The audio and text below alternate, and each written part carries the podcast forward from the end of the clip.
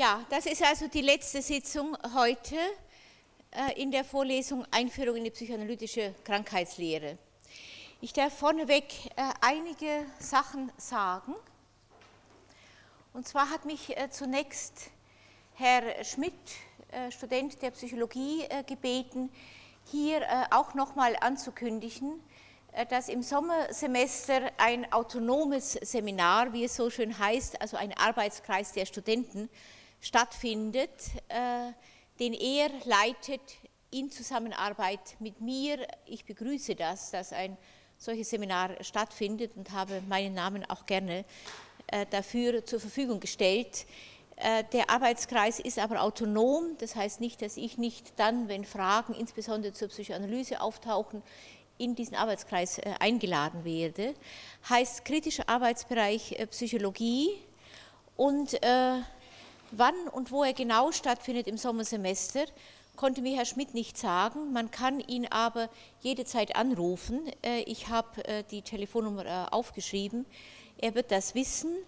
Gegenstand dieses Arbeitskreises sind die vielfältigen Einwände gegen die augenblickliche naturwissenschaftliche Ausrichtung der Psychologie.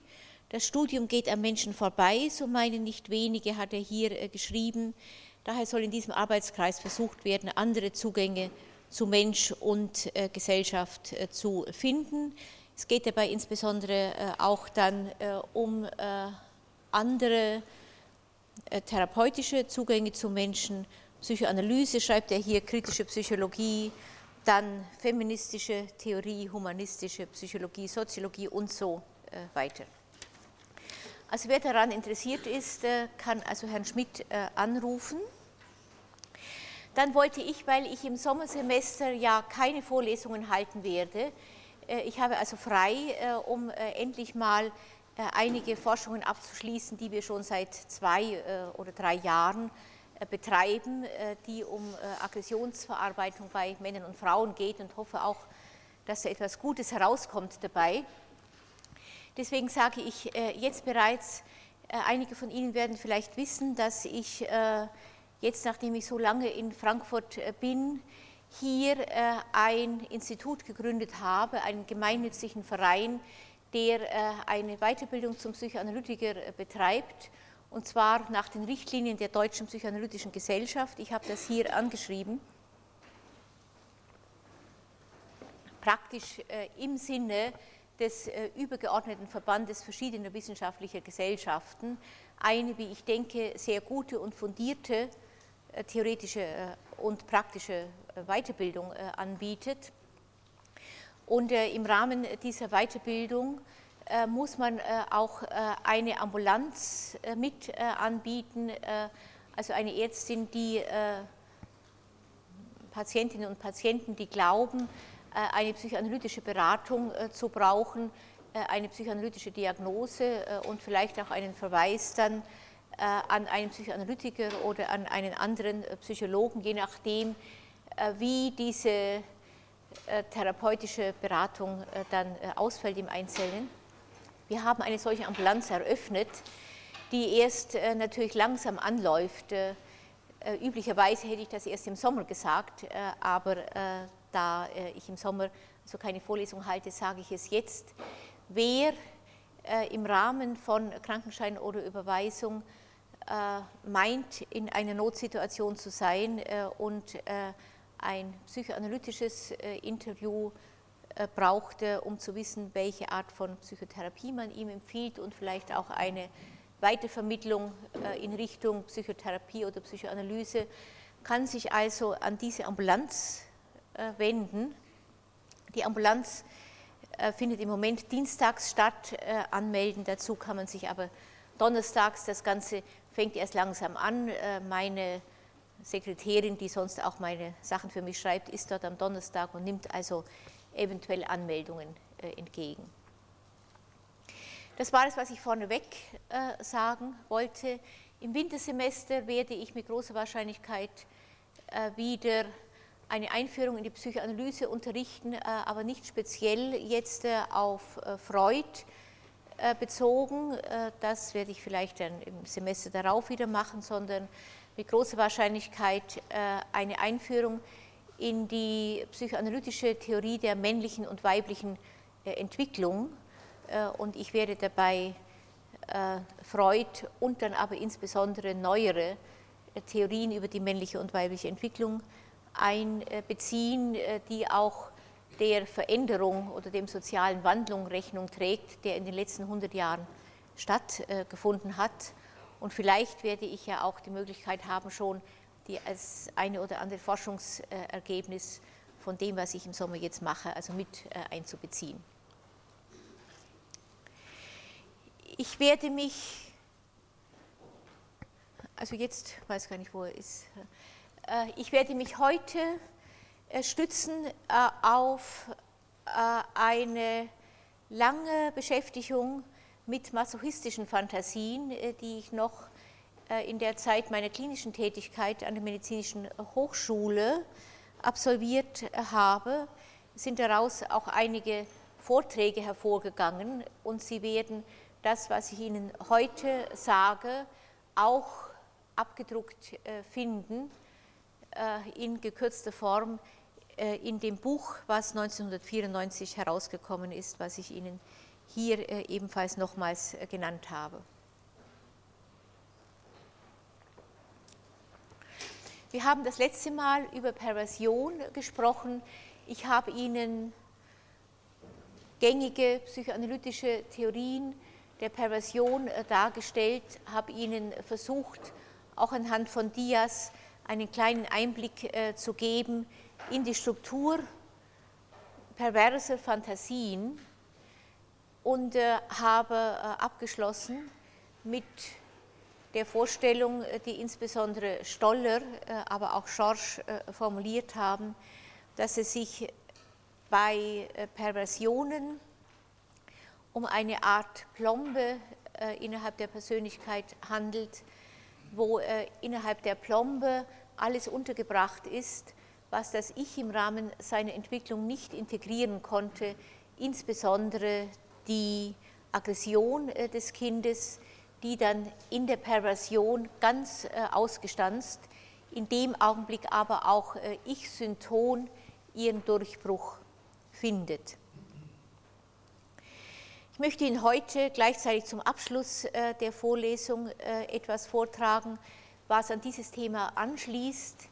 Ich möchte zeigen, wie nun nicht mehr äh, im Zusammenhang mit perversem Agieren, mit perversem Handeln, sondern mit Fantasien, wie sie in Ansätzen vermutlich viele von uns haben, etwas zum Ausdruck kommen kann, was äh, einerseits in Richtung einer masochistischen Fantasie, einer masochistischen Inszenierung geht und andererseits einen engen Zusammenhang hat mit dem verzweifelten Versuchen, jedenfalls Suchen jedenfalls der drei Patienten, die ich Ihnen heute vorstellen werde, nach etwas, was man empathisches Objekt nennen kann.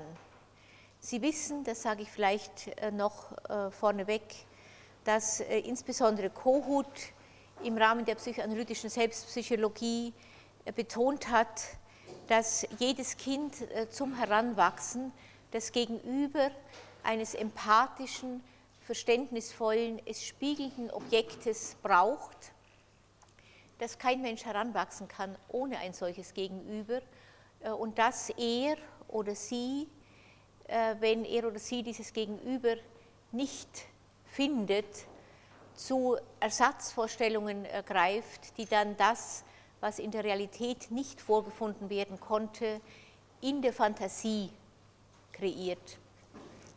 Darum geht es heute. Es ist äh, ein, eine Vorlesung, die ich äh, im Anschluss an ein Kapitel das ich in diesem Buch veröffentlicht habe, genannt habe, Ringen um Empathie, ein Interpretationsversuch masochistischer Inszenierungen. Also Ringen um Empathie, das ist der Obertitel, ein Interpretationsversuch masochistischer Inszenierungen. Masochistische Manifestationen sind, wie andere komplexe psychische Aktivitäten, mehrfach determiniert und dienen vielfältigen Funktionen. Wenn ich also heute darüber spreche, dass solche masochistischen Fantasien sich auch äh, im Zusammenhang mit der Suche nach einem empathischen Objekt ausgebildet haben, nenne ich eine dieser Funktionen. Ich glaube keinesfalls, dass damit der Hintergrund masochistischer äh, Fantasien erschöpfend äh, beschrieben äh, ist. Eine dieser Funktionen, auf die ich hier heute eingehe, ist aus meiner Sicht zumindest die Suche nach dem empathischen Objekt.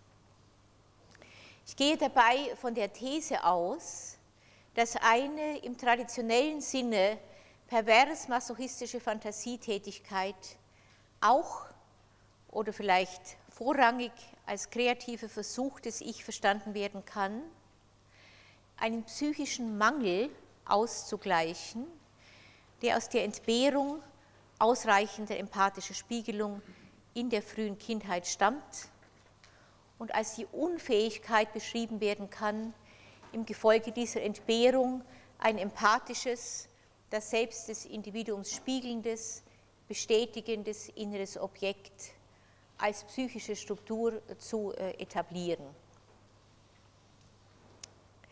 Ich werde im Folgenden also versuchen, diese These zu begründen und ihre therapeutische Relevanz herauszuarbeiten. Um ein sicheres, kohärentes Bild seiner selbst und damit eng verbunden ein Gefühl persönlicher Identität entwickeln zu können, bedarf äh, ein Kind praktisch von Geburt an eines Gegenüber, das seine Gefühle, Wünsche äh, zurückspiegelt äh, und in dieser Art der Spiegelung gleichzeitig jeweils eine psychische Erfahrung schafft und strukturiert, mit der das Kind, wenn es sie internalisiert, weiter heranreifen kann. Dabei spielt der visuelle Kontakt zwischen Mutter und Kind gerade in den ersten Lebensjahren eine besondere Rolle. Ich hebe diesen visuellen Kontakt so stark hervor, genauso wie man äh, auch den Hautberührungskontakt hervorheben könnte, weil Sie später sehen werden, dass in den masochistischen Fantasien der visuelle Kontakt äh, und der in dem Fall äh, schmerzende Kontakt über die Haut im Vordergrund steht. Dabei spielt der visuelle Kontakt zwischen Mutter und Kind gerade in den ersten Lebensjahren eine besondere Rolle. Von Kohut, das wissen Sie vielleicht, stammt die berühmte Formulierung vom Glanz im Auge der Mutter, mit dem diese auf ihr Kind antwortet und ihm damit ermöglicht, ein Bild von sich zu internalisieren, in welchem es sich erkennen kann als jemand, der einen privilegierten Platz äh, auf der Welt hat, einen persönlichen Wert in den Augen eines anderen, insbesondere in den Augen der Mutter, eine Mutter, die ihn anschaut und mit ihm spricht. Winnicott hat ganz ähnlich die Rolle der Mutter dem Säugling äh, gegenüber äh, betont, die Rolle dem Säugling im visuellen Kontakt das eigene Selbst sozusagen zurückzuspiegeln. Ich zitiere, was erblickt das Kind, das der Mutter ins Gesicht schaut? Ich vermute, so spitz, im Allgemeinen das, was es in sich selbst erblickt, wenn es in sich hineinschauen könnte, mit anderen Worten, die Mutter schaut das Kind an und wie sie schaut, hängt davon ab, was sie selbst äh, erblickt. Auch hier wird äh, also ein solcher Kreisprozess äh, beschrieben. Das Auge der Mutter, wenn Sie so wollen, als erster Spiegel des Kindes, bevor es sich noch selbst dann in einem richtigen Spiegel erkennt. Das Selbstbild des Menschen formt sich also in einem ständigen Austauschprozess mit einem Gegenüber, einem Kreislauf von Introjektionen, wo ich etwas, was ich im Auge der Mutter in dem Fall erblicke, hineinnehme, äh, an Projektionen und projektiven Identifizierungen. Um ein Gefühl persönlicher Ganzheit und Identität entwickeln zu können, bedarf das Kind dabei nicht nur einer möglichst umfassenden, sondern vor allem einer ganzheitlichen Resonanz, eine Resonanz, die sich auf das Gesamt seiner Person bezieht und nicht etwa nur auf einzelne äh, Körperteile. Sie erinnern sich an das letzte Mal und Sie werden es auch ein Stück weit wiedersehen äh, an den masochistischen Fantasien, die ich dann gleich vorstelle, dass hier oft nur die Aufmerksamkeit auf einzelne Körperteile äh, gerichtet wird, während die empathische Antwort natürlich die ganze Person umfassen muss. Aspekte des Selbst, die niemals eine empathische Spiegelung von außen erfahren haben, können auch im psychischen Innenraum nicht symbolisch abgebildet und deshalb auch nicht als Selbstrepräsentanz integriert werden. Sie bleiben, so ein für mein Gefühl sehr passender Ausdruck von Benedetti, als stumme Zonen der Psyche im Unbewussten erhalten. Stumm deshalb, äh, weil sie niemals in diesen Spiegelungsprozess eingegangen sind.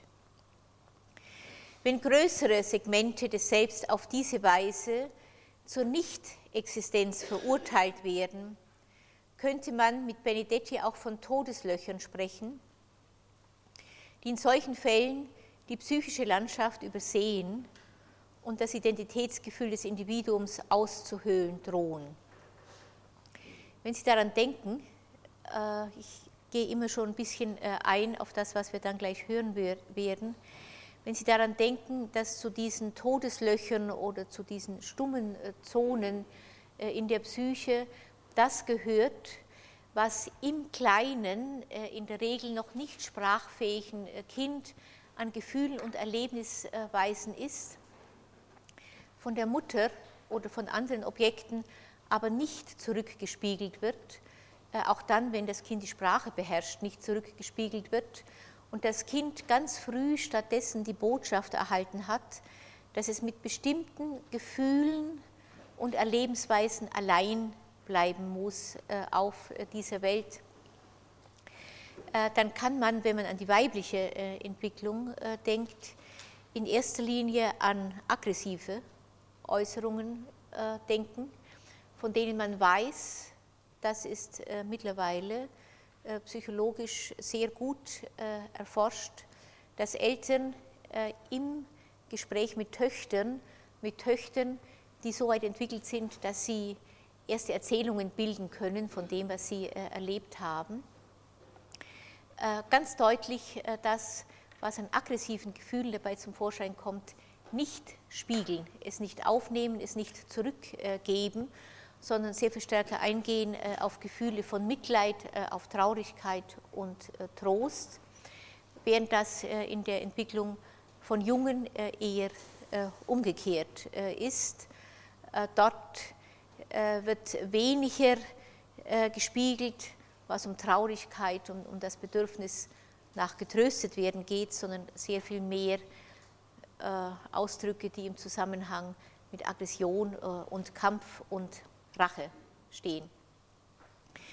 Äh, ich erwähne das hier nur, ich möchte das äh, im Wintersemester dann äh, in der Vorlesung sehr viel ausführlicher darstellen, dass es wahrscheinlich ganz entscheidend ist, was unabhängig jetzt von massiven Traumatisierungen, die wahrscheinlich die Patienten, die ich gleich schildern werde, erlebt haben, ungespiegelt bleibt in einer ganz normalen äh, menschlichen äh, Erziehung, wo Väter und Mütter, äh, das sind Untersuchungen, die insbesondere in den USA durchgeführt werden, offenbar ihr Kind je nach ihrem Geschlecht unterschiedlich verstärken bzw. bestimmte Affekte nicht erwidern.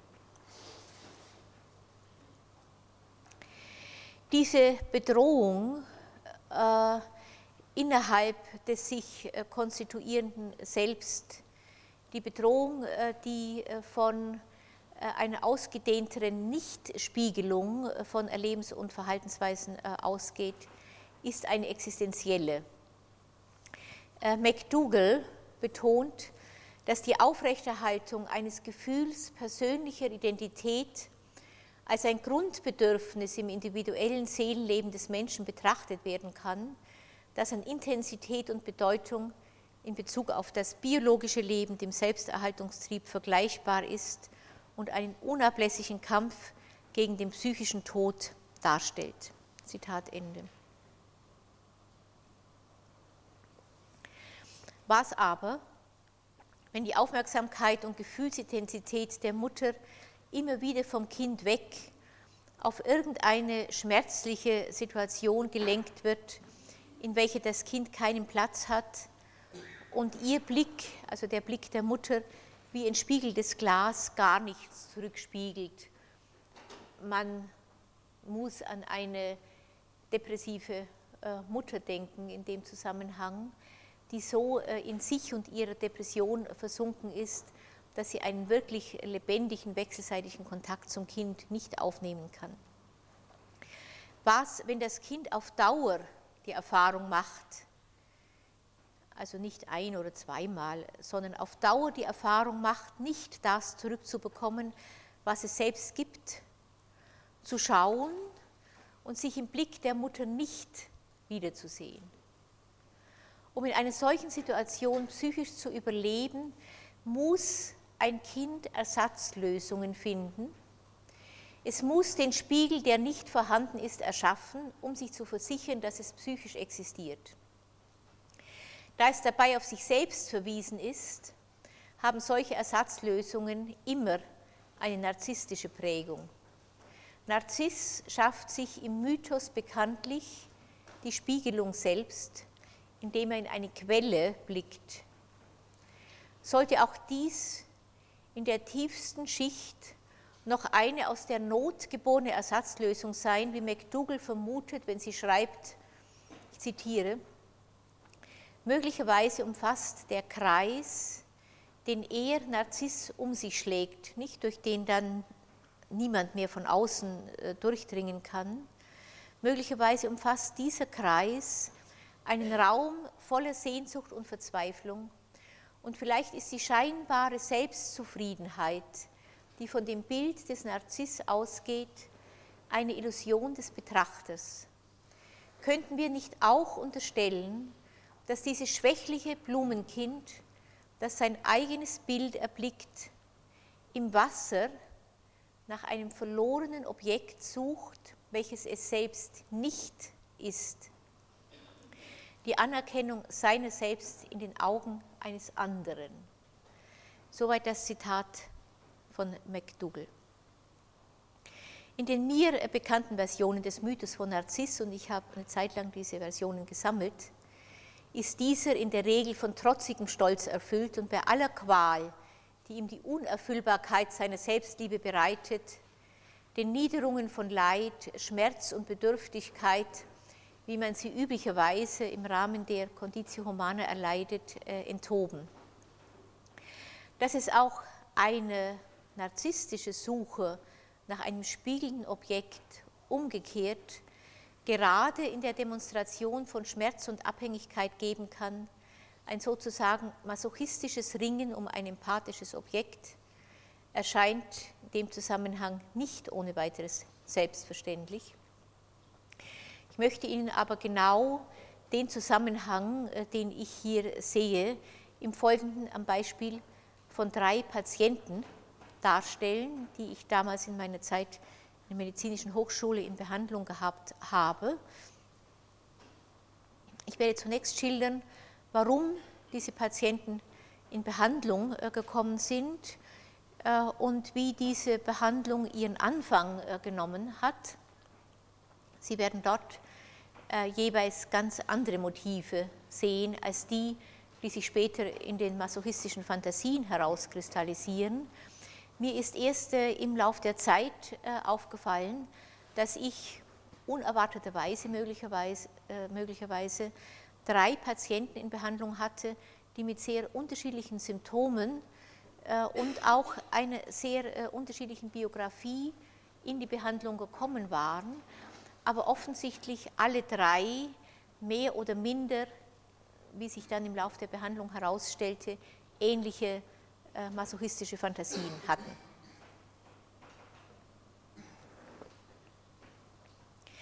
Der erste Patient hatte sich an einen Psychiater gewandt, weil er befürchtete, seine zwanghaft autodestruktiven Praktiken, in denen er sich Brustwarzen und Genitalien mit Zigaretten verbrannte oder auch mit Säure verätzte, nicht mehr kontrollieren zu können und sich irreversible körperliche Schäden zuzufügen. Es ist dieser Patient, von dem ich bereits das letzte Mal äh, gesprochen habe im Zusammenhang äh, mit dem Traum äh, eines in diesem Sinne nun manifest perversen Patienten, der im Keller hinter einer Glaswand ein Ungeheuer sozusagen halb verborgen hielt, das mit einer ganz großen Aggression zu tun hatte. Mit diesen Beschwerden ist der Patient dann nach einem kurzen Aufenthalt auf der Station auch zu mir äh, in Analyse gekommen. Unter der Analyse trat dieses Problem jedoch sehr bald in den Hintergrund. Man kann auch nicht immer äh, über diese gleichen perversen Praktiken sprechen. Das wird sofort unendlich langweilig und äh, wirkt auch so, dass der, der zuhört, gleichzeitig völlig ausgeschlossen ist aus diesen Praktiken, die ja also nur durchgeführt werden, zumindest bei diesem äh, Patienten, äh, wenn er alleine war. Stattdessen befasste sich der Patient nur mehr intensiv mit dem Scheitern seiner Suche nach einem anderen Menschen, der bereit gewesen wäre, ihm nicht nur mit oberflächlicher Sympathie zu begegnen, sondern sich emotional, empathisch könnte man sagen, wirklich auf ihn einzustimmen. Die Vergeblichkeit dieser Suche hatte ihn in der Vergangenheit öfters an den Rand des Suizids geführt und war auch der häufigste Anlass für seine selbstquälerischen Rituale. Also immer, wenn ein solches Gespräch, wie er es nannte, wieder schiefgegangen ist, hat er verstärkt äh, auf diese Selbstquälereien zurückgegriffen. Er hatte sogar äh, sich so weit äh, engagiert, dass er äh, Selbsterfahrungsgruppen gegründet hat, obwohl er kein äh, Psychologe war, in denen es darum gehen sollte, dass äh, interessierte Studenten und andere Interessierte sich unterhalten sollten über ihre Probleme. Und er hatte die Idee gehabt, dass er unter diesen Leuten, die sich dort gemeldet haben, dann die Frau heraussuchen könnte, die sich sozusagen am empathischsten äh, erwiesen hat. Die Qual dieser Suche beschrieb er einmal mit einem Bild aus der tibetanischen Mythologie, wo ein Mensch dazu verdammt ist, immerwährend einem Phantom nachzujagen, das sich ihm gerade dann wieder entzieht, wenn er glaubt, es fast erreicht zu haben und der sich auf dieser Jagd buchstäblich selbst zerfleischt hat einen Baum äh, geschildert, äh, wo das begehrte Objekt äh, zunächst oben sitzt und der Betreffende meint, er kann, wenn er auf den Baum klettert, nun den anderen erreichen. In dem Moment, wo er zu klettern anfängt, drehen sich die Äste, die ganz spitze, so spitzig sind, dass man sich daran verletzt, drehen sich die Äste nach unten und der Patient zerfleischt sich in seiner Fantasie selber, während er hochklettert. Schließlich ist er bei dem Gipfel aber angelangt. In dem Moment sieht er, dass das Objekt äh, unten äh, ist äh, auf der Erde. Die Äste des Baumes drehen sich nach oben und er zerfleischt sich also weiter, wenn er dann wieder nach unten klettert und so weiter. Also eine indische, wenn Sie so wollen, Sisyphos-Fantasie. Der hochintelligente, ungewöhnlich fantasiebegabte Patient war mit einer Mutter aufgewachsen, die auf die spontanen Lebensäußerungen des Kindes offenbar nur mit Ängstlichkeit und ganz rigiden Moralprinzipien reagieren konnte. Sie war offenbar äh, eine extrem zwanghafte Frau, die ganz genau darauf achtete, äh, wann der Patient seinen Stuhlgang hatte, ihm Einläufe äh, verabreichte, sofort, wenn das nicht äh, zu äh, einer entsprechenden Zeit geschah, auf die Nahrung des Patienten ganz genau achtete, aber nicht auf den Patienten selbst. Ein wirklicher Dialog hatte nie stattgefunden sodass der Patient früh auf sich selbst und seine private Fantasiewelt zurückverwiesen war. Die Partnerbeziehungen des nunmehr erwachsenen Patienten scheiterten ganz analog am Misslingen echter Kommunikation, obwohl sich der Patient gerade darum ganz besonders äh, bemühte. Er selbst konnte, ich habe natürlich gefragt, nicht genau angeben, wie dieses aus seiner Sicht entscheidende Gespräch denn hätte aussehen können, aber das Ungesagte, nie mehr Mitteilbare, von dem er sich selber nur eine vage Vorstellung äh, schaffen konnte, äh, trieb ihn immer, wenn die Partnerin sich zurückgezogen hatte und es sich herausstellte, äh, dass die Hoffnung äh, auch in Zukunft nicht erfüllt werden konnte, fast zum Wahnsinn, teilweise dann auch zu Selbstmordversuchen. In der Analyse hat er dann ganz ähnlich versucht, lange Zeit mich in einer fast gewalttätig anmutenden Weise äh, immer wieder in diesen Dialog einzubeziehen und sich zu vergewissern, dass ich ihm auch wirklich zuhörte. Der zweite Patient war von ganz anderer Statur. Der hatte sich in Behandlung begeben, weil er sich durch ein chronisches, unüberwindbares Gefühl von Passivität in seinem Studium, er hat Soziologie studiert, ebenso wie in seinen zwischenmenschlichen Beziehungen praktisch handlungsunfähig fühlte. Äh, er war so passiv, wenn Sie so wollen, dass er nicht mehr an die Universität gehen äh, konnte äh, weil er sich da äh, aus diesem passiven Zustand hätte herauswinden müssen. Wenn er ging, war er erfolgreich an der Universität. Es war ein hochintelligenter äh, junger Mann, der aber kurz bevor er zur Analyse kam, seine Tage damit verbrachte, im Sessel zu Hause zu sitzen und zu warten, ob ihm der Postbote die Zwangsexmatrikulation bringen würde. Konnte einfach keine Initiative ergreifen in seinen Träumen, äh, Träume sowohl wie Tagträume, taucht in dieser Zeit häufiger ein sprachgehemmter Junge auf, dem ein furchtbares Verbrechen zur Last gelegt wurde, der sich aber wegen seiner Sprachhemmung nicht verteidigen konnte und deshalb die ungerechten Vorwürfe stumm über sich ergehen lassen musste. Der Patient selbst hatte in der Vorpubertät tatsächlich eine gravierende Sprachstörung, in Form eines Anlautstotterns äh, entwickelt. Äh, er konnte insbesondere die Buchstaben L und M nicht aussprechen, wenn die am Anfang eines Wortes standen. Ich selber hatte als Psychoanalytikerin die Fantasie, dass es sich um Mutter und Liebe handeln könnte, aber vielleicht würde ein Sprachwissenschaftler dort noch ganz andere Ursachen sehen.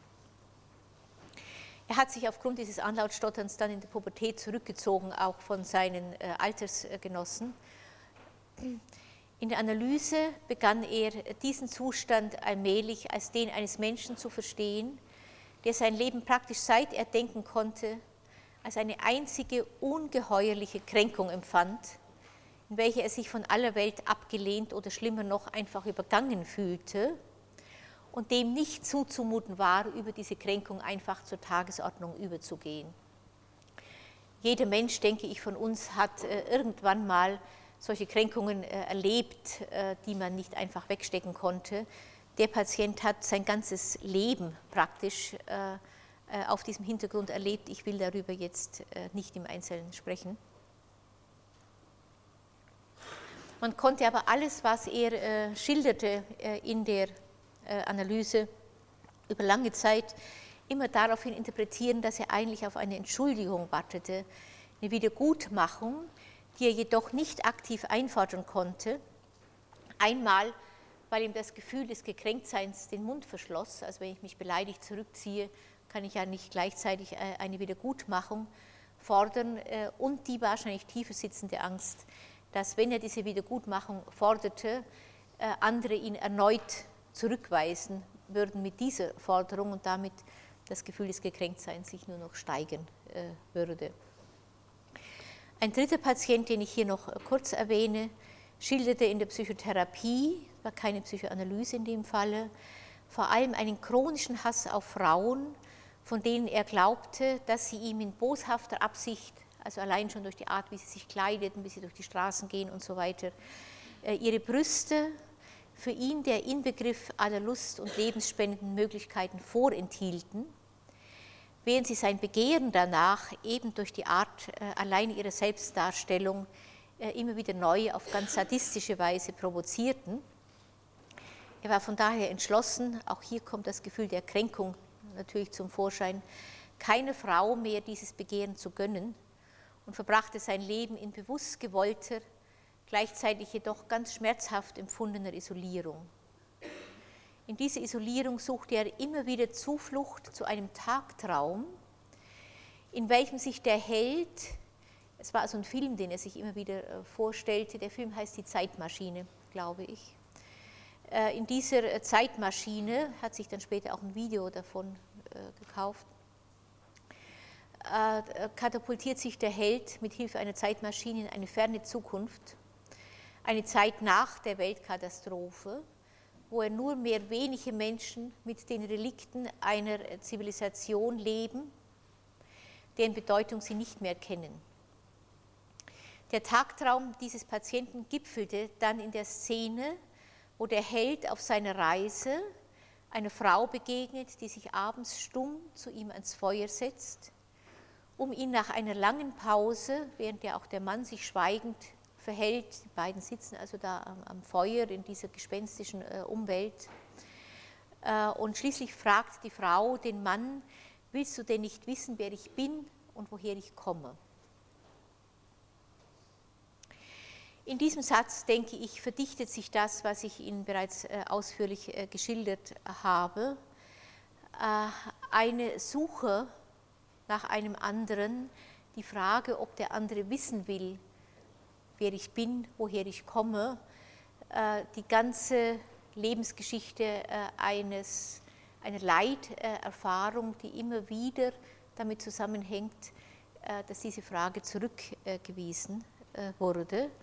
Offenbar kann man sagen, weil der Kampf, zumindest im Erwachsenenleben, mit ungeeigneten Mitteln ausgetragen wird ohne dass die Patienten, die ich hier geschildert habe, in der Lage gewesen wären, aus dieser Erfahrung heraus äh, ihre Strategie irgendwie zu verändern. Ganz im Gegenteil, ihr Ringen eskaliert, wenn sie sich nicht gekränkt äh, zurückziehen, nach dem Muster, das Watzlawick als mehr desselben Lösung bezeichnet hat, während sich immer stärkere Gefühle der Enttäuschung, der Resignation, des Hasses und der Selbstverachtung äh, in diese Interaktion einmischen. Man könnte uns sehr leicht äh, darstellen, äh, ich habe das ein Stück getan, jetzt während ich die Patienten vorgestellt habe, wie die Kindheitserfahrung der Patienten im Einzelnen war und wie diese Kränkung entstanden ist. Wenn Sie so wollen, die Kränkung, die darin besteht, dass der andere sich als empathisches Objekt verweigert hat. Stattdessen möchte ich zeigen, wie die Patienten äh, mit dieser Verweigerung äh, fertig äh, geworden sind. Mir ist damals aufgefallen, dass alle drei dieser Patienten heimlich jenseits der Symptome, deren wegen sie in Behandlung gekommen waren, ausgedehnte masochistische Fantasien pflegten, mit denen sie einerseits einen Zustand quälender innerer Leere zu überbrücken versuchten die aber gleichzeitig eine Vorbedingung für ihre sexuelle Triebbefriedigung war. Äh, also die Onanie-Fantasie war, wenn Sie so wollen, äh, eine masochistische.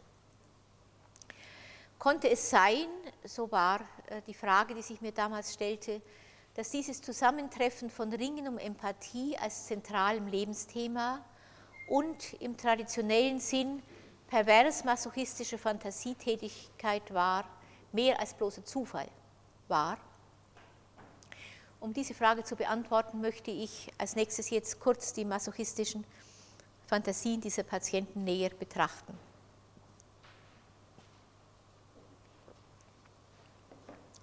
Der gemeinsame Kern jeder dieser Fantasien bestand in der Vorstellung, dass ein Mensch, mit dem der Patient sich deutlich identifizierte, von einem oder mehreren anderen überwältigt, gefesselt, gedemütigt und gequält wird.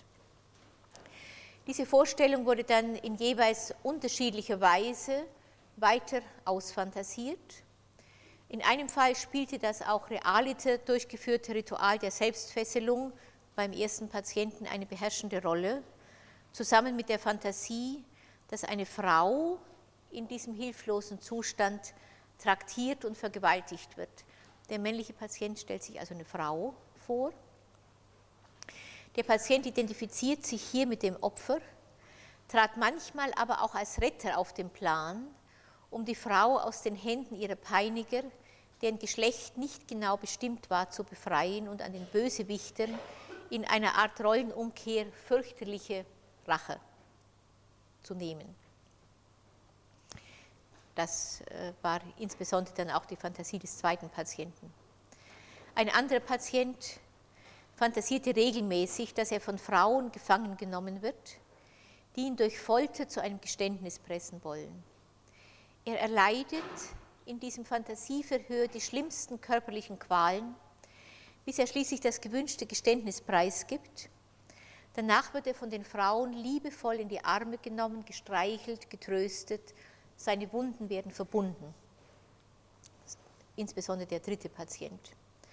Nur einer von meinen drei Patienten fügte sich im Zusammenhang mit solchen Fantasien auch real körperliche Schmerzen zu auch er beschrieb jedoch die dieses Ritual begleitenden Fantasien als das eigentlich stimulierende äh, Element.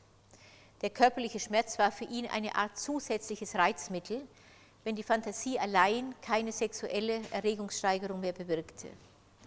In diesen Fantasien ging es ebenfalls um geschlagen und gequält werden durch eine Frau, die ihm gleichzeitig die Erektion verbot oder ihn dafür bestrafte, um ihn am Ende der Prozedur ebenfalls liebevoll wie zur Belohnung äh, in die Arme zu schließen. Derartige Fantasiegebilde wirken äh, auf den unvorbereiteten Betrachter zunächst befremdlich und paradox, werden in ihnen doch gedanklich Situationen aufgesucht und offensichtlich lustvoll genossen, die Menschen sonst eher zu meiden versuchen. Dies galt, wie ausdrücklich betont werden soll, ich habe den Patienten ausdrücklich gefragt, realiter auch für die hier beschriebenen Patienten. Also mit einer einzigen Ausnahme hatten alle eher Angst vor wirklich körperlichen Schmerzen und auch der Patient, den ich in dem Zusammenhang äh, gefragt habe, der sich selbst solche Schmerzen zufügte, strahlte keinesfalls vor Begeisterung, wenn er etwa zum Zahnarzt musste, wie er mir sagte. Seine Schmerzlust war streng auf das ausgestanzte sadomasochistische Ritual begrenzt. Alle Patienten waren überdies eher überempfindlich gegenüber Kränkungen und realen Demütigungen und haben sich solchen Erfahrungen mit aller Kraft widersetzt. Es waren also, wenn Sie so wollen, nicht das, was man üblicherweise einen masochistischen äh, Charakter nennt, äh, der immer wieder äh, und, chronisch in solche Situationen äh, kommt äh, und was das schlimmste Vorurteil noch ist in dem Zusammenhang, diese Situation vielleicht sogar genießt. Im Gegenteil, die Patienten schämten sich ihrer masochistischen Fantasien, die sie außerhalb des sexuellen Aktes als ich fremd, peinlich und nicht mit ihrer Selbstvorstellung vereinbar äh, empfanden. Sie sehen also, dass auch diese Fantasien wie in einer Plombe wenn Sie so wollen, eingekapselt sind und äh, insbesondere im Rahmen dann äh, der sexuellen Betätigung aufgesucht werden. Sie wollten aber auch keinesfalls von ihnen lassen. Dieses Phänomen drängt äh, nach einer Erklärung. Man könnte jetzt, was ich in der letzten Stunde im Ansatz getan habe, natürlich eingehen äh, auf eine Reihe psychoanalytischer Erklärungen, die seit Freud äh, und seinem Aufsatz jenseits des Lustprinzips äh, immer wieder ausgearbeitet worden sind, um genau diese masochistischen Phänomene zu erklären. Man hat insbesondere und keinesfalls unzutreffenderweise, Sie erinnern sich, dass ich von der vielfältigen Verursachung äh, oder von der vielfältigen äh, Determination äh, solcher Symptome gesprochen habe. Man ist einmal davon ausgegangen, dass eine masochistische Hingabe an einen anderen, insbesondere dann, wenn sie von einem Mann geleistet wird, so etwas wie eine freiwillige Unterwerfung unter einen anderen Mann darstellt, die in der Regel mit stärkeren homosexuellen Neigungen einhergeht, sehr oft auch verbunden ist mit der Vorstellung, dass man durch diese freiwillige Unterwerfung etwas vermeiden kann, was im Zusammenhang mit Kastrationsangst dann ausfantasiert werden kann. Man ist davon ausgegangen, dass in diesen masochistischen Akten eine Strafe freiwillig, wenn Sie so wollen, vorweggenommen wird, die man innerlich fürchtet und die einen keinesfalls unvorbereitet und mit aller Härte treffen kann, treffen sollte. Reich hat ein Buch über den Masochismus geschrieben, wo ich sehr eindrucksvoll fand die Beschreibung eines kleinen Mädchens, das wusste, dass sie jeden Abend von der Mutter kalt abgeduscht wird in der Badewanne und in der Badewanne dann in Erwartung der Mutter ähm, den Wasserhahn ein bisschen aufdreht und sich kaltes Wasser so in kleinen Tropfen über die Hand laufen lässt, wie, wenn Sie so wollen, eine vorweggenommene Strafe. Es ist ja nur ein wenig Wasser, was mir über die Hand läuft. Ich werde nicht kalt geduscht. Gleichzeitig ein Stück vertraut werden mit dieser Situation und, was das Entscheidende ist, ein Stück selbst bestimmen, wann die Situation eintritt und sich nicht ganz in Abhängigkeit von einem anderen begeben. Wer also ein, ein wirklich gutes Buch lesen will über Masochismus, das allerdings streng auf solchen triebtheoretischen Erklärungen aufruht, dem würde ich dieses Buch von Reich, geht davon aus, dass es das in der Buchhandlung auch noch gibt, empfehlen. Ich habe das letzte Mal auch beschrieben, dass insbesondere Morgenthaler und andere Theoretiker, Stoller, Schorsch, dann stärker dieses Konzept der Plombe im Ich herausgearbeitet haben, die dazu dient, ein Selbst intakt zu halten oder ein Selbst zu komplettieren, wobei in der Plombe im Ich insbesondere die Aggression eingebettet ist. Hier möchte ich aber in der Zeit, die uns noch verbleibt, gerne zeigen, wie man diese masochistischen Fantasien auch verstehen kann als eine Inszenierung, in der ein empathisches Objekt herbeigezwungen wird, wenn Sie so wollen, das sich äh, freiwillig äh, in dieser Weise äh, in der Biografie nicht zur Verfügung gestellt hat.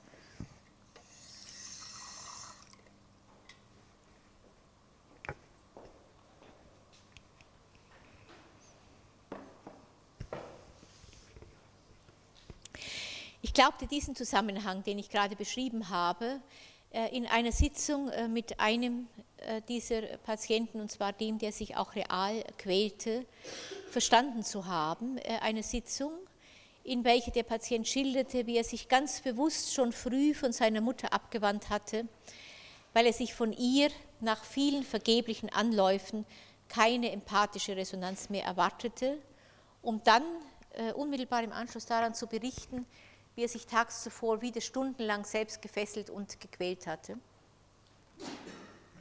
Ich sagte ihm, vielleicht ist dies jetzt Ihr Weg, Ihrer Mutter oder einem anderen Menschen, mir vielleicht wenigstens in der Fantasie zu zeigen, wie sehr Sie gelitten haben und eigentlich immer noch leiden. Der Patient reagierte darauf zunächst mit Verwirrung, fragte dann zögernd, ob ich meinen Satz nochmals wiederholen könne, um dann lange bewegt zu schweigen. Die Atmosphäre in der Behandlung veränderte sich von da an gründlich. Wenn er jetzt von seinen Selbstquälereien sprach, die zunehmend seltener wurden und nur mehr während längerer Unterbrechungen der Analyse in der alten Intensität wieder auftauchten, fehlte das quälende und gleichzeitig beschämende Gefühl von Isolierung und Vergeblichkeit, das diese Schilderungen sonst begleitete und ganz wenig von der Lust verspüren ließ, die der Patient nach seinen Worten damit verband. Aus der dumpfen Vereinzelung, die sich auch mir in den Sitzungen oft schmerzlich mitgeteilt hatte, war plötzlich Kommunikation entstanden. Dabei hatte sich auch meine Sicht des Patienten verändert. Ich sah mich plötzlich einem Menschen gegenüber, der mit den Schilderungen seiner Perversion nicht mehr eine im Grunde klägliche Ersatzlösung für sein Versagen in realen zwischenmenschlichen Beziehungen demonstrierte, sondern der mir damit Zugang gewährte zu seiner eigenen, vor Menschenaugen sonst sorgfältig verborgenen Leidensgeschichte, die in seiner Perversion und den damit verknüpften Fantasien immer wieder aufs Neue inszenierte. Dieses Leiden wollte gesehen und nachempfunden werden. Es wollte ausgesprochen werden, obwohl die Worte dafür nicht oder noch nicht zur Verfügung standen. Und es suchte nach Linderung und Trost. In der ständigen Wiederholung suchte es nach einem Ende. Natürlich ging es dabei immer auch um Rache und Wiedergutmachung, aber diese Ziele schienen an Bedeutung zu verlieren, je näher sich der Patient seinem, wie ich glaube, eigentlichen Ziel fühlte, nämlich mit seinem seelischen Schmerz auf ein empathisches Objekt, hier den Analytiker, die Analytikerin zu treffen. Seine Erfahrung bisher war gewesen, dass ihm diese Empathie verweigert wurde, dass er allenfalls versuchen konnte, sie sich zu erzwingen. In seinem masochistischen Arrangement geschah dies, indem er den von ihm selbst kreierten sadistischen Partner, den er ja herbeiruft in der Fantasie, durch die Brutalität der Szene praktisch dazu nötigte, sich in die Schmerzen seines Opfers hineinzuversetzen. Die Frauen, die ihn quälten, mussten sich vorstellen, was ihr Opfer empfand, und sie mussten sich offen dazu bekennen, dass sie es waren, die ihm diese Leiden zufügten. In seiner Fantasie verliert der Patient diesem Leiden auch einen Sinn. Es war nicht Gleichgültigkeit, Stumpfheit oder Unbezogenheit, die seine Peiniger motivierten. Sie waren an ihm interessiert. Sie wollten ihn leiden lassen, registrierten dabei aufmerksam seine Reaktionen, um ihn schließlich zu belohnen und zärtlich in die Arme zu nehmen. So gesehen war das Leiden also immer nur vorübergehend eine Art Feuerprobe, könnte man vielleicht sagen, von der man sicher sein konnte, dass ihr Ende spätestens dann nahe war, wenn der Schmerz unerträglich wurde. Bei Kafka fand ich in einem ähnlichen Zusammenhang einmal das Bibelwort zitiert, diesen sollt ihr mir nicht wieder einsperren, dieser hat genug gelitten, er kommt zu mir. Das empathische Objekt wird hier also in dieser Interpretation im buchstäblichen Sinne herbeigelitten und im orgiastischen Triumph, wenn auch illusionär, für einen Augenblick erreicht. Denn es handelt sich um einen Triumph natürlich im Orgasmus. Die Frau, die den Patienten nach der Feuerprobe umarmt, hat mit der Peinigerin nichts mehr gemeinsam, sonst wäre die Umarmung nicht möglich. Sie war es, die die ganze Zeit hindurch ersehnt wurde und nicht die Marter noch der, der sie zufügte. Der Peiniger ist in dieser emotionalen Logik eine andere Person als die liebend Umarmende, die ihn zum Verschwinden bringt. Also eine Spaltung zwischen den beiden. Es ist, als hätte der Patient unter der fantasierten Folter auch für den sadistischen Partner oder die sadistische Partnerin mitgesühnt, sodass dieser oder diese abtreten kann, verschwinden, ohne eine Spur zu hinterlassen. Vielleicht kann man sagen, dass die Umarmung zum Schluss der Folterszene auch so etwas wie Versöhnung beinhaltet, so als ob der Patient die ganze Zeit hindurch hätte ausdrücken wollen, ich könnte dir das, was äh, gewesen ist, verzeihen, wenn du nur verstehst, was ich gelitten habe und jetzt in anderer Gestalt bei mir bleibst. So gesehen wären es in der tiefsten Schicht also liebende Gefühle, die in der sadomasochistischen Fantasien Ausdruck finden, die äußerlich von Hass und Grausamkeit geprägt äh, erscheint. Hass und Grausamkeit, die natürlich dort mit äh, aufgenommen äh, sind, weil sie bereits die Wut äh, über die Verweigerung mit äh, beinhalten. Mit dieser Interpretation, dass diesem Hass aber zumindest einmal und am Anfang der Szene Liebe zugrunde lag und dass diese Liebe wieder gesucht wird, auch in diesem Arrangement. Mit diesem Gerichtetsein masochistischer Fantasietätigkeit wird gleichzeitig äh, ein Zwischenresümee postuliert, das ich folgendermaßen zusammenfassen möchte. Die Erfahrung eines empathischen Objekts erscheint unverzichtbar lebenswichtig. Wo sie entbehrt worden ist, entsteht eine Lücke, die manche Menschen ein Leben lang zu schließen versuchen.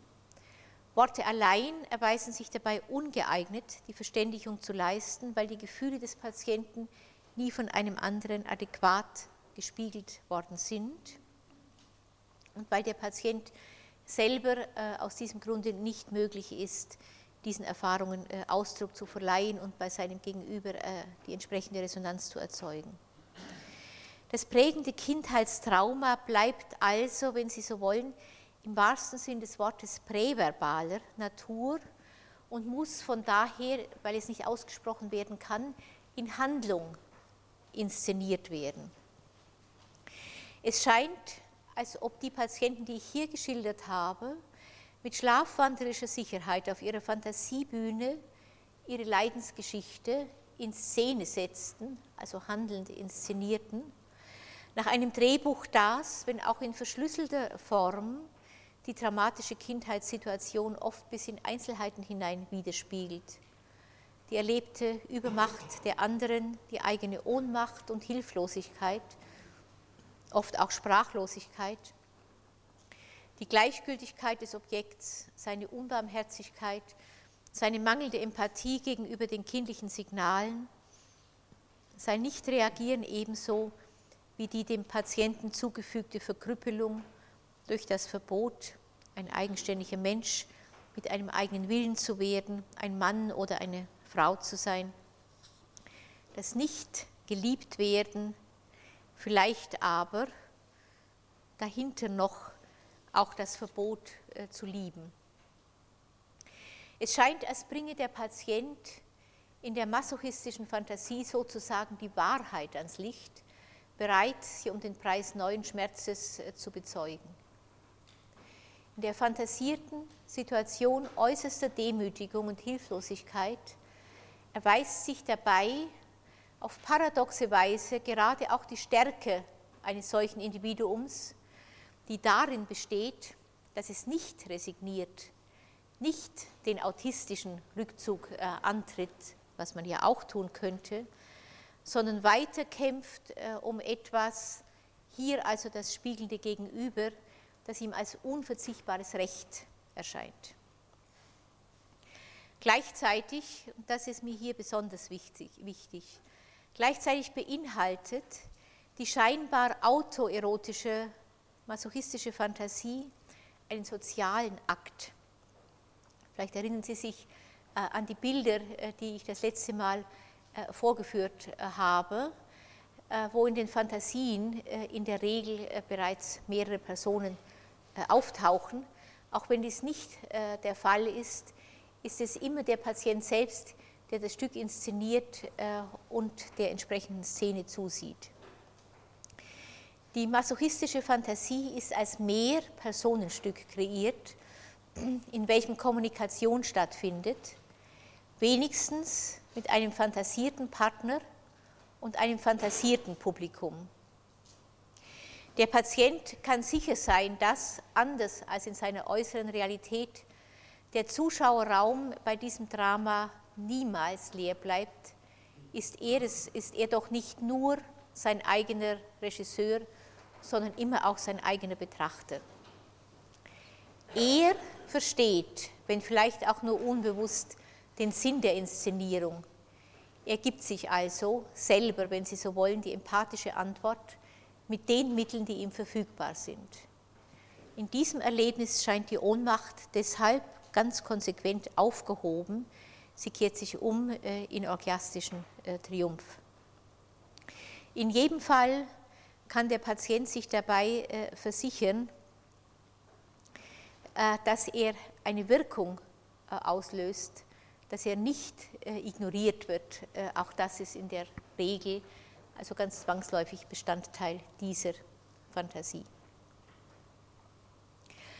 Man könnte jetzt sehen, äh, auf einer allgemeineren Ebene noch, als ich sie bisher dargestellt habe, wie diese masochistischen äh, Fantasien im Lauf der psychoanalytischen Behandlung äh, aus der Autoerotik entlassen werden und sich innerhalb der psychoanalytischen Beziehung neu zwischen dem Psychoanalytiker und dem Patienten äh, inszenieren. Alle die äh, Protagonisten der masochistischen Szene, also der Sadist, der quält, äh, derjenige, der gequält wird und der Zuschauer, möglicherweise auch noch andere Leute, äh, aber also diese drei Protagonisten sind notwendig, äh, um die Szene äh, darzustellen. Äh, wenn man davon ausgeht, äh, dass es äh, eine Szene ist, in der maßgebliche traumatische Erfahrungen des Patienten abgespeichert sind, die in der Kindheit nicht im Rahmen einer zwischenmenschlichen Beziehung geklärt und bewältigt werden konnten, dann wird es in einer erfolgreichen Psychoanalyse darum gehen, eine solche Beziehung erneut äh, zu inszenieren äh, und zu sehen, dass sie diesmal zu einem anderen Ende gelangt.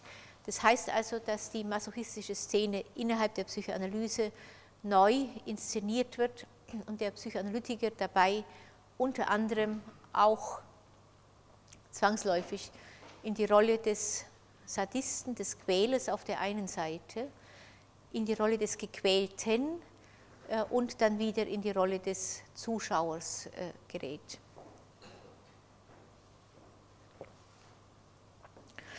Man kann sich äh, dieser Art von Inszenierung nicht entziehen, man sollte sich der auch nicht entziehen, denn man kann eine Szene nur besprechen, wenn man zunächst gesehen hat, wie sie sich in der zwischenmenschlichen Beziehung darstellt.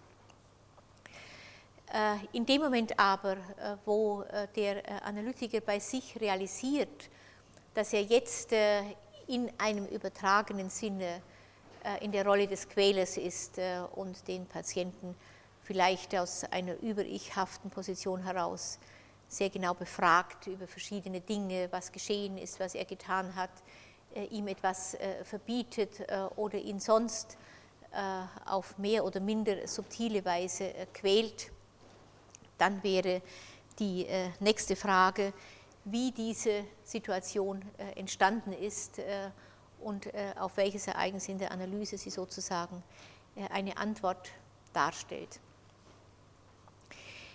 Es ist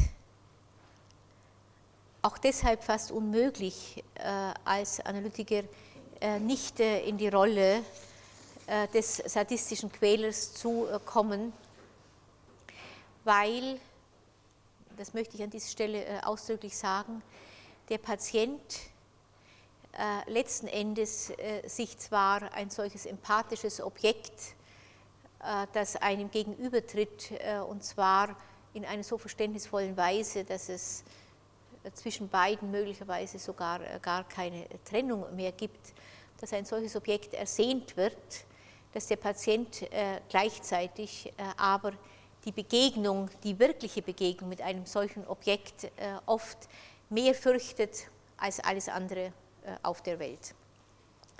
Äh, wenn man solche Erfahrungen macht, man kann sie in zwischenmenschlichen Beziehungen ebenso wie in der Analyse machen, dann kommt spätestens an der Stelle sehr oft die Vorstellung hoch, das ist jemand, der offenbar seine Situation gar nicht ändern will, der will offenbar in seinem Leiden bleiben und in der gequälten Situation, sonst würde er mein hilfreiches Angebot, diese Situation zu verändern, doch ergreifen. Er hat mir doch gesagt, wie sehr er sich danach sehnt.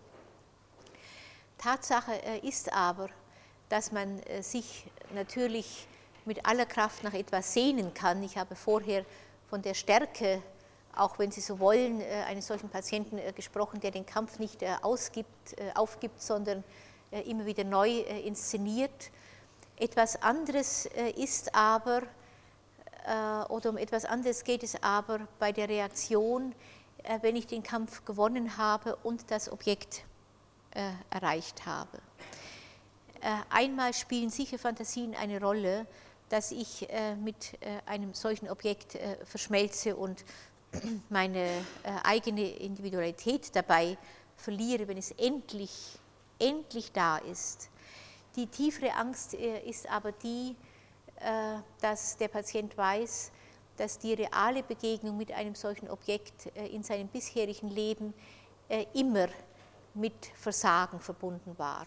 Die reale Begegnung mit dem Objekt äh, ist immer verbunden gewesen äh, mit der Nichterfüllung der Sehnsucht, mit einer ganz schmerzlichen Kränkung, einem ganz schmerzlichen Versagen. Äh, gerade diese Erfahrung war ja der Anlass dafür, dass der Patient sich irgendwann zurückgezogen hat auf seine masochistischen Fantasien.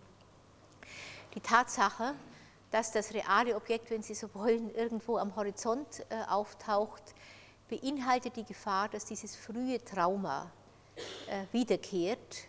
Und der Patient tut von daher äh, sehr oft alles, um die masochistische Fantasie aufrechtzuerhalten, äh, die ihm zumindest die Möglichkeit gibt, diese Fantasie selber zu manipulieren, als sich wieder in eine so abhängige Position gegenüber einem Objekt, hier jetzt also dem Psychoanalytiker, zu begeben, äh, von dem er fürchtet, dass er genauso reagieren wird wie äh, immer.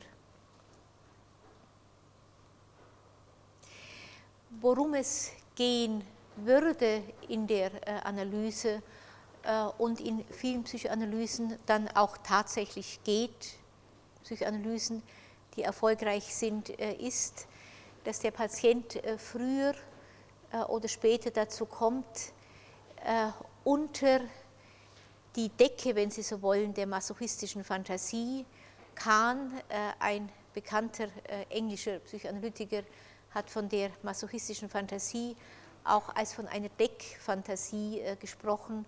Eine Fantasie, die ich irgendwo herangezogen habe, äh, und zwar unter meiner eigenen Regie, äh, Regie um einen tief sitzenden seelischen Schmerz äh, zu verdecken, äh, von dem ich äh, wie von dem ich zutiefst fürchte, dass er wieder zum Vorschein kommt und den ich mit einer Fantasie überdecken und gleichzeitig verarbeiten muss, die den Schmerz in einer verkleideten, aber mir verfügbaren Form noch widerspiegelt und gleichzeitig den Sieg über den Schmerz.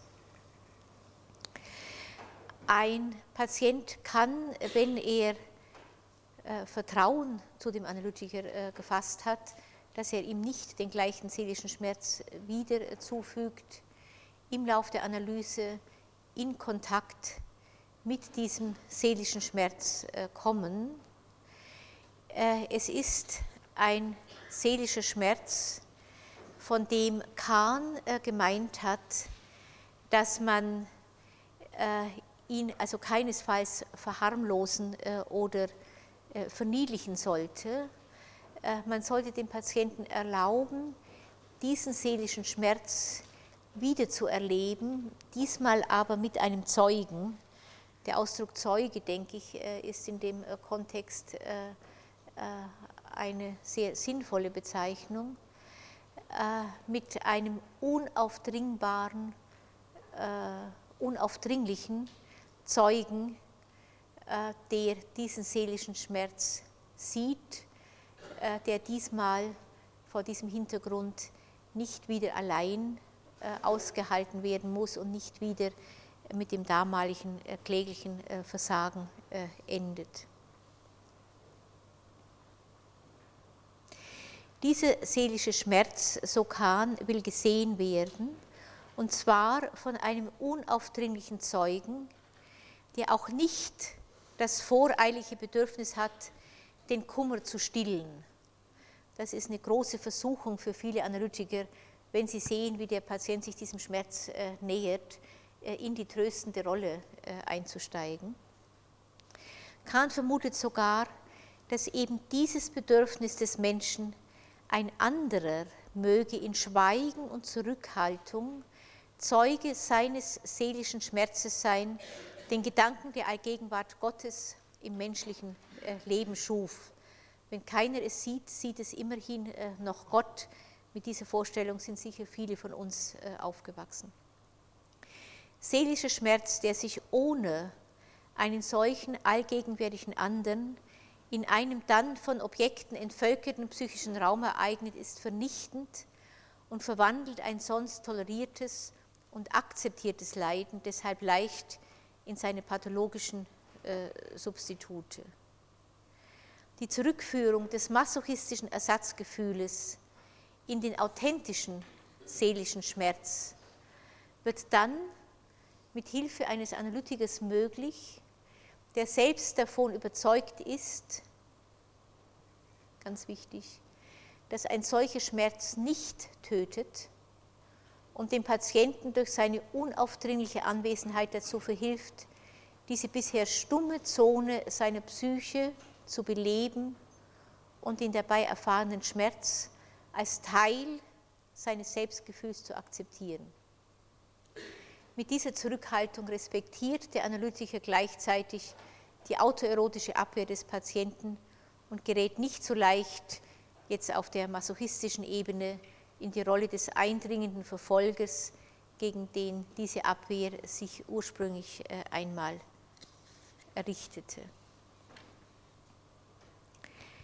Wenn man zum Schluss fragt, ich habe mich gefragt, wie ich äh, eine solche Vorlesung, äh, von der ich glaube, dass sie vielleicht äh, ganz äh, sinnvoll mit dieser Art einer psychoanalytischen Interaktion ihren Abschluss gefunden hat, wie man nun diese Vorlesung beenden könnte.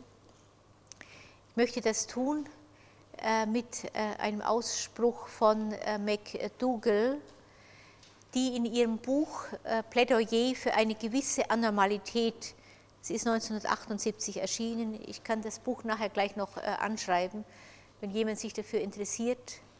Äh, McDougall stellt in ihrem Plädoyer für eine gewisse Anormalität die Frage, wie man einen Menschen, der früh auf den Dialog mit sich selbst, einen narzisstischen Dialog also zurückverwiesen wurde und deshalb gewohnt ist, nur auf sich selbst zu hören, dazu bringen kann, etwas anderes zu hören und in sich aufzunehmen, innerhalb der Psychoanalyse und außerhalb, vielleicht in einer Zweierbeziehung.